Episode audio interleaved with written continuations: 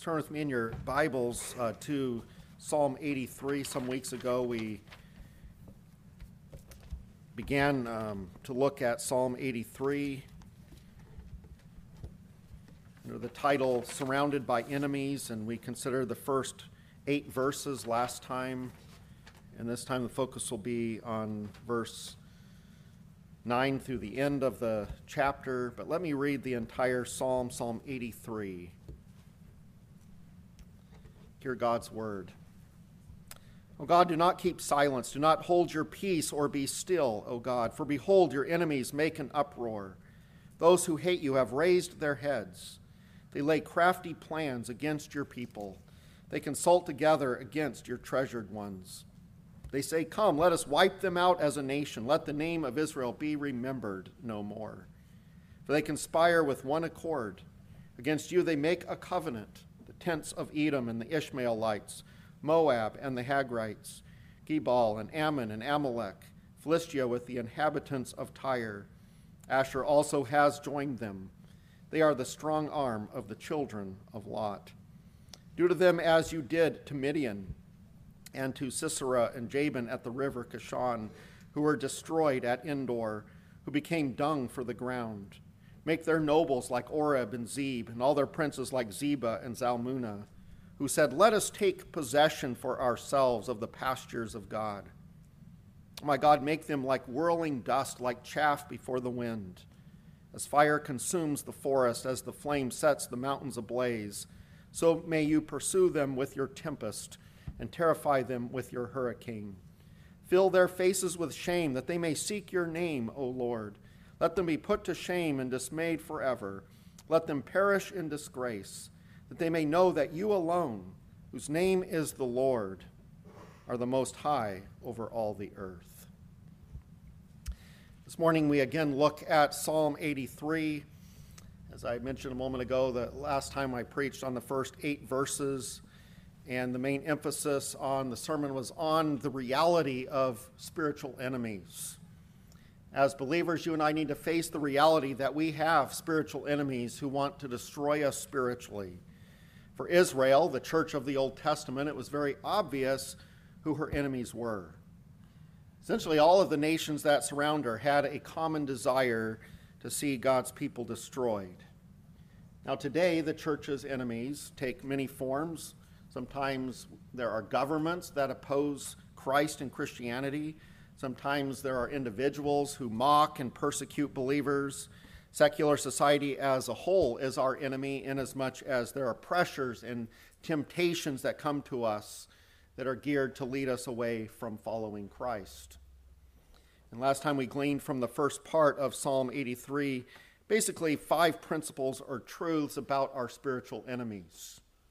These are truths that are just as real today for us as they were for ancient Israel. And the first of these five is, is I just want to quickly summarize these five that we talked about last time. Uh, first of all, in verse 2, the enemies we are talking about are enemies of God. Those who hate you have raised their heads. There have been those who oppose Christians, and while these enemies may not even consciously realize it, they hate Christians, they hate the church because they hate God. Jesus told his disciples, and he tells us, that people will hate us just as they hated him. Ever since Genesis 3:15 when God proclaimed that there would be enmity between the seed of the woman and the seed of the devil, there has been enmity. There has been constant spiritual war- warfare going on between God's people and the unbelieving world, which is under the dominion of the devil. Now, understand, we're not talking in the context of this psalm about personal enemies. Maybe you're not getting along with someone because of something sinful that you said or did. In other words, you made an enemy. If so, then you need to ask for forgiveness and to make things right. Or perhaps there is someone who seems to hate you and to regard you as an enemy, but it has nothing to do with the fact that you're a Christian. And what can happen is that you can take things personally, and there's hate and anger in your heart toward this person because of the things they are saying and doing to you. Well, this psalm is dealing with a different sort of problem, a different sort of enemy. It's dealing with those whose hatred is of us because we are Christians. They don't like the things that we stand for. They don't like the things we believe. They don't like our lifestyle because it makes them look bad. These are enemies who then oppose us for really no good reason. The reasons are spiritual in nature. Their hatred of God is what is leading them to oppose God's people, His church, us.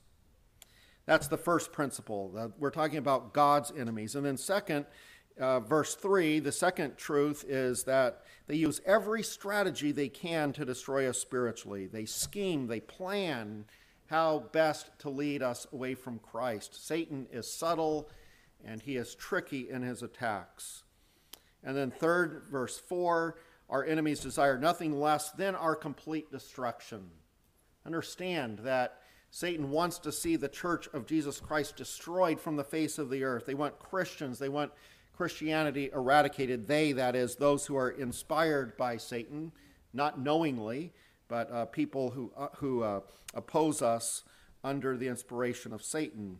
Today we hear so much about tolerance, right? The enemies of the church speak of how open they are to all ideas and beliefs, but of course, this is a lie. They are open to everything but the truth of God's Word. They are tolerant of everything but Christ and His church.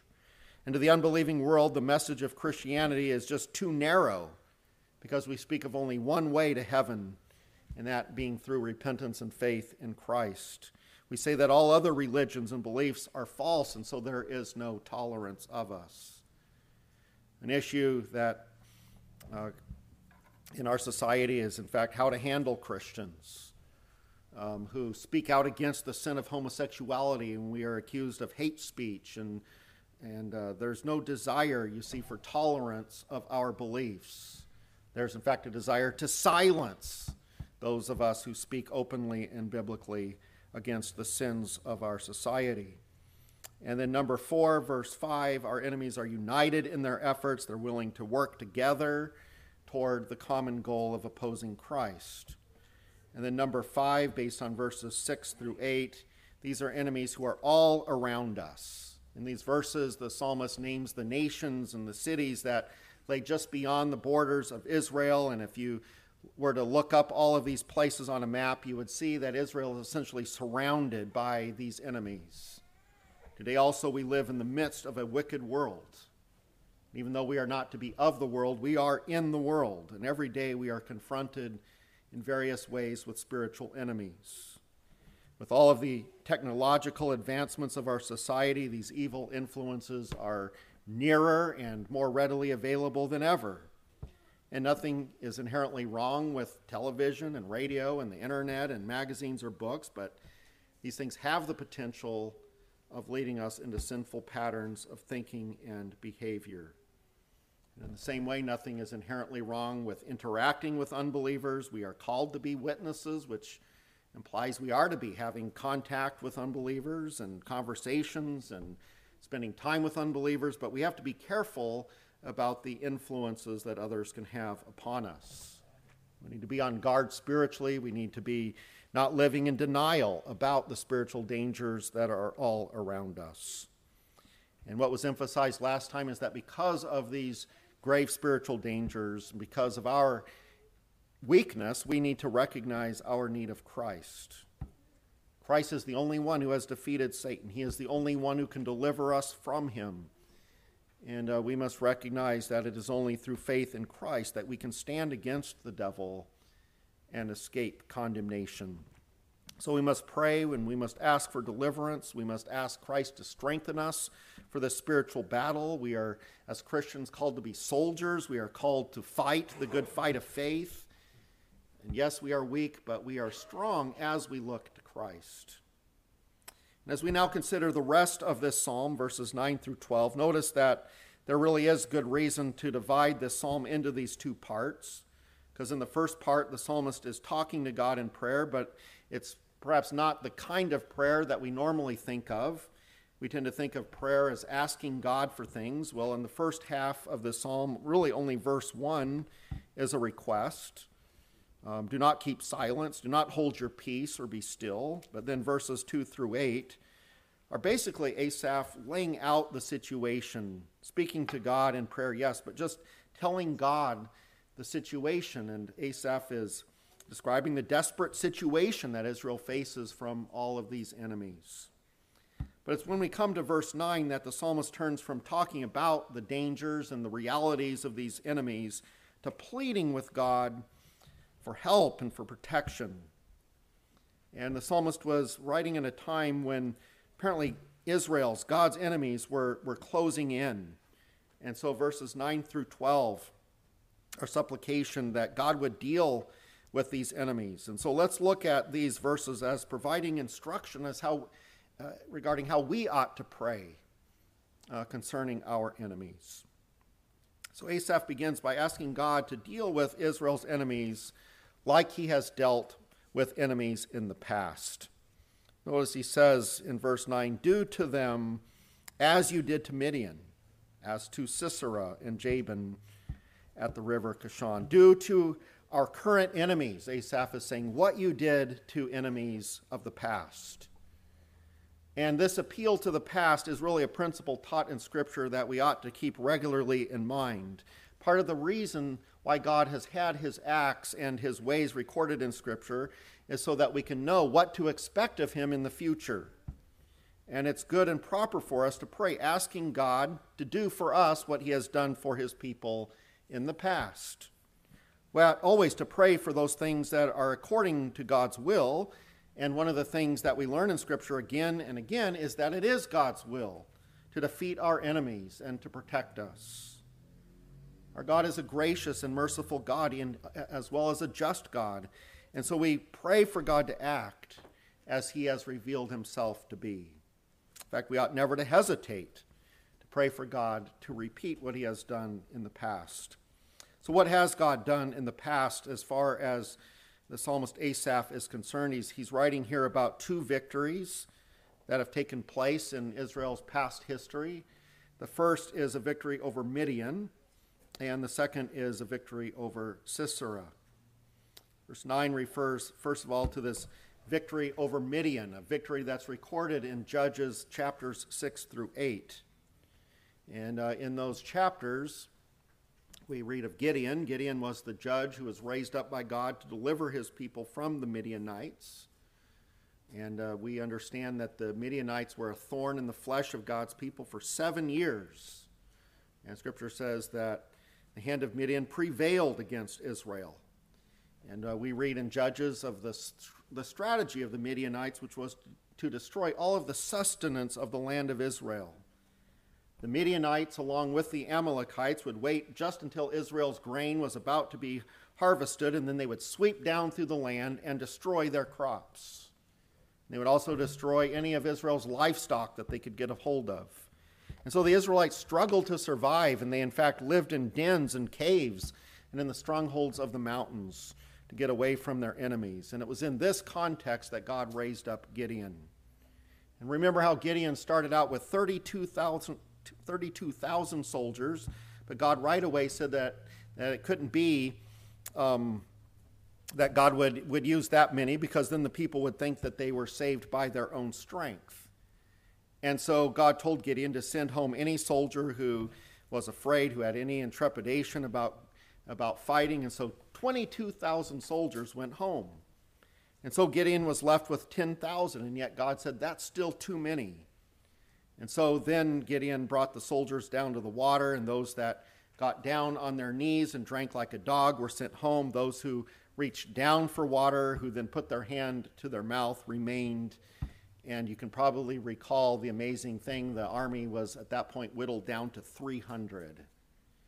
And it was with these 300 men that the Midianite camp was surrounded, and with their trumpets and torches, they startled and they frightened the Midianite soldiers, and in the cloak of darkness, many killed themselves. It was also Gideon and these 300 men who killed the four uh, Midianite rulers who are named in verse 11. So that was one great victory of the past. And then we have another record of victory from Judges 4 and 5. Verse 9 also mentions Jabin, who was the king of Canaan, and his commander Sisera. Sisera terrorized the land of Canaan for 20 years. But by God's grace, Barak, the Israelite commander, defeated Sisera's army. And you probably remember the story of how Sisera fled and came to the tent of a man named uh, Heber, whose wife was Jael. And while Sisera was resting in their tent, Jael drove a tent stake through Sisera's temple. And as Asaph, the psalmist, reflects on these victories, he calls upon God to do the same again. And so it is that we also plead to God to defeat our enemies, to deliver us, to protect us, to give us victory.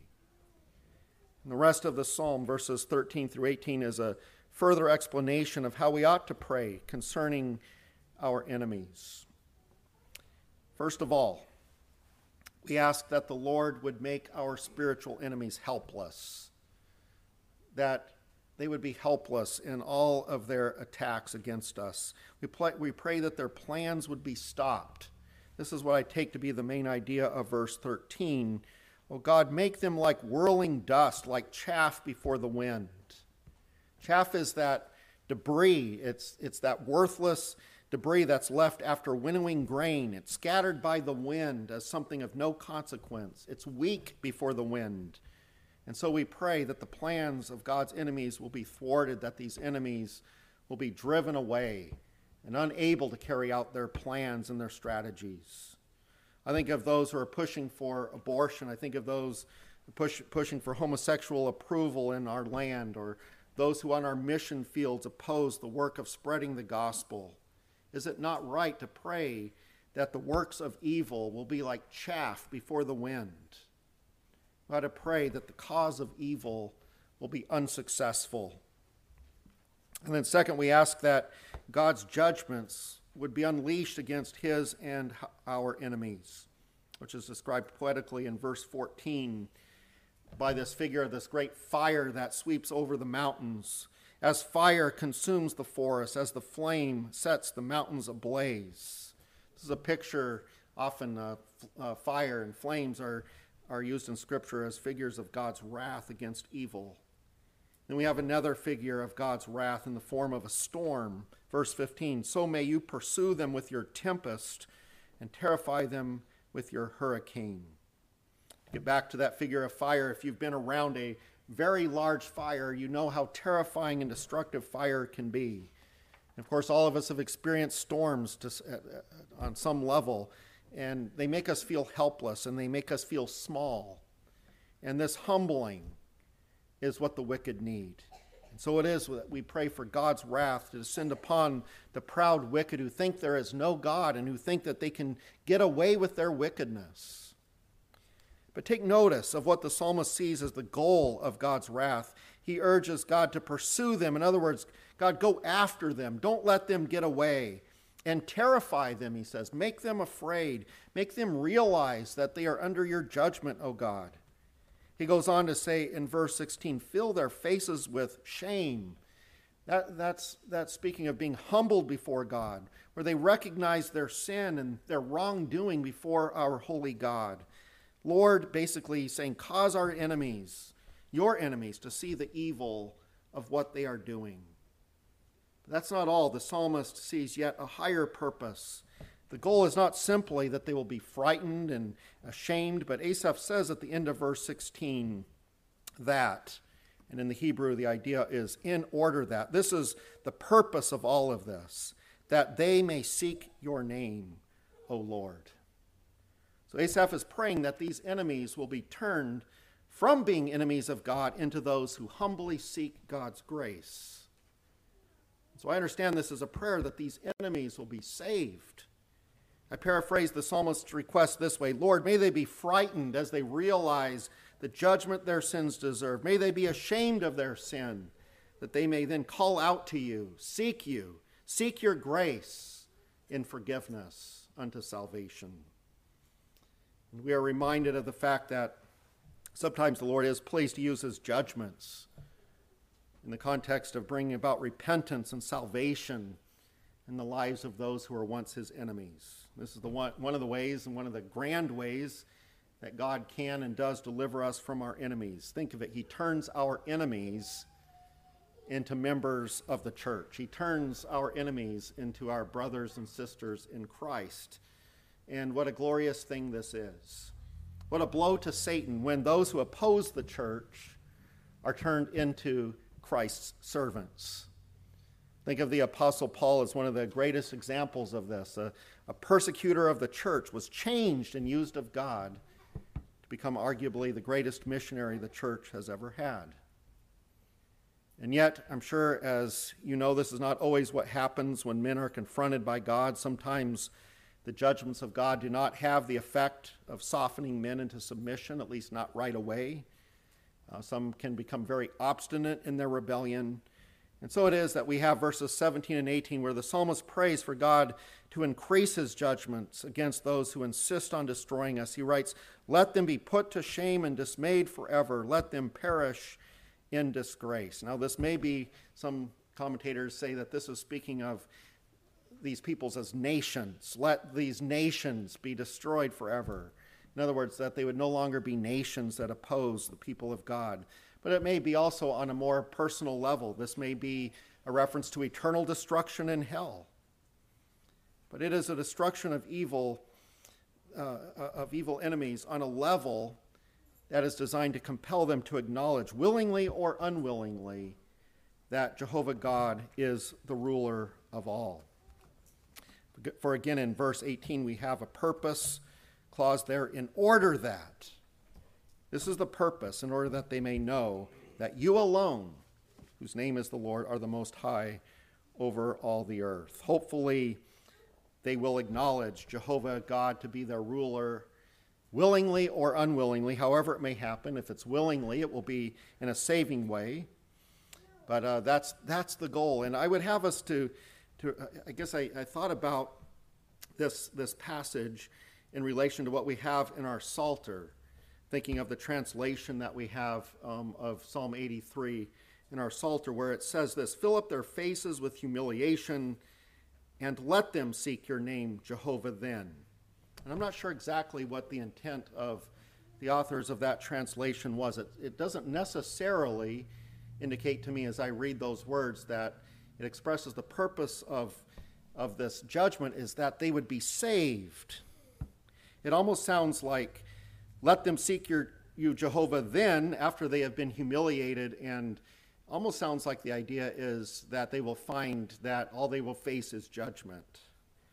But the text says that in order that, I'm talking about the, the text of Scripture, in order that the purpose is that these enemies will seek God and in order that they might know God even in salvation. For certainly those who seek God in humility will be saved. And so I would point out that this is a, a, very serious prayer, a prayer that also needs to be prayed with the right attitude and with the right motives. Um, we ought not to pray this prayer out of personal hate for an enemy uh, it's certainly possible to pray this prayer for selfish reasons that have to do with personal convenience. Suppose there's somebody who hates me, even as a Christian, and they say nasty things about me and to me. It's possible that I might take that very personally and become quite angry. And I, and I might find it very difficult to pray for this person's salvation. And I would perhaps just wish that God would just destroy this person. But if I'm seeking God's judgments against somebody simply because I don't like this person, then I am not praying as this psalmist is praying. In Psalm 83, the concern is that God's people might actually be destroyed by these enemies. This is far more serious than personal inconvenience. And more than that, and here's the important thing the psalmist is concerned about God's glory and not his own.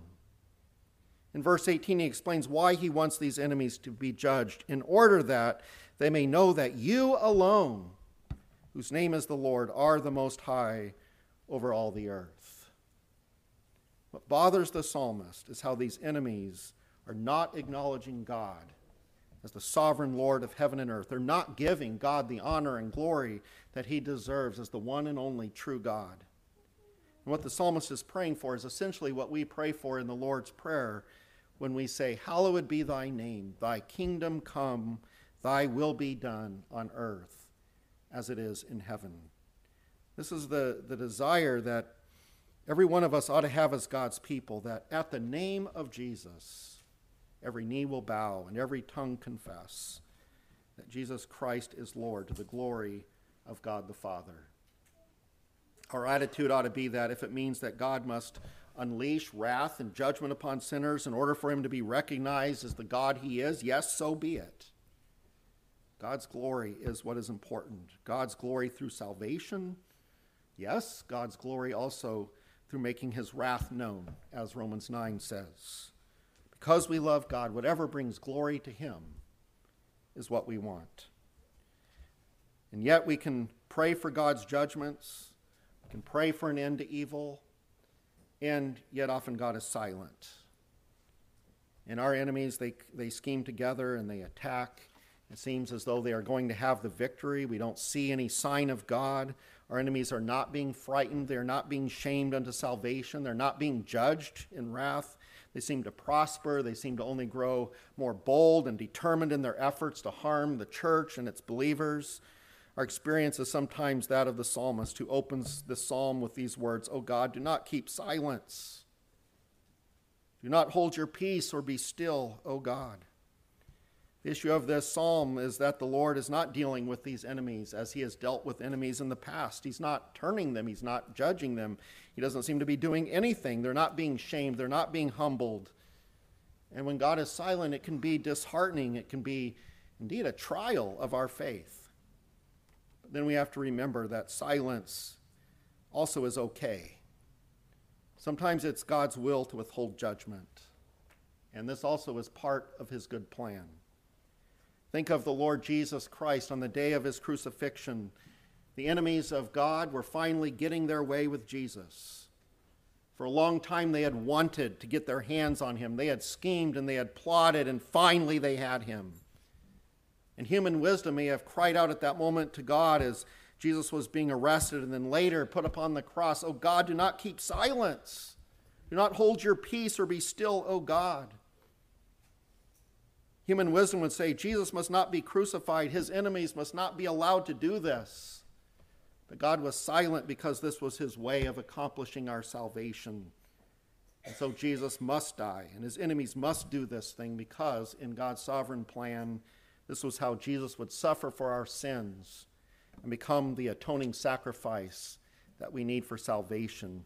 And so God did not intervene, not, not right away, because his will was to save sinners. And there are times when God is silent in your time of danger. And when that happens, you must have the faith to believe that this is another instance when God is wise and, and we have to bow to his wisdom.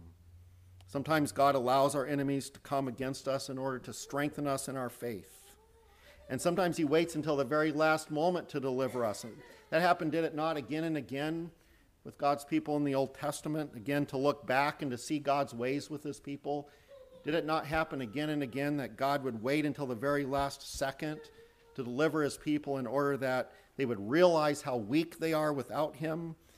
and yet at the same time, when they are suddenly rescued at the last moment, to so appreciate God's power and grace. And so God does have a good purpose, even in the attacks of our enemies. And so when you are attacked, certainly pray to the Lord for deliverance. Pray that his and our enemies will be converted. And if not converted, that they will come to bow their knee before our God. But if God is silent, may you have the faith to understand and to believe that God uses even enemies to his glory and honor.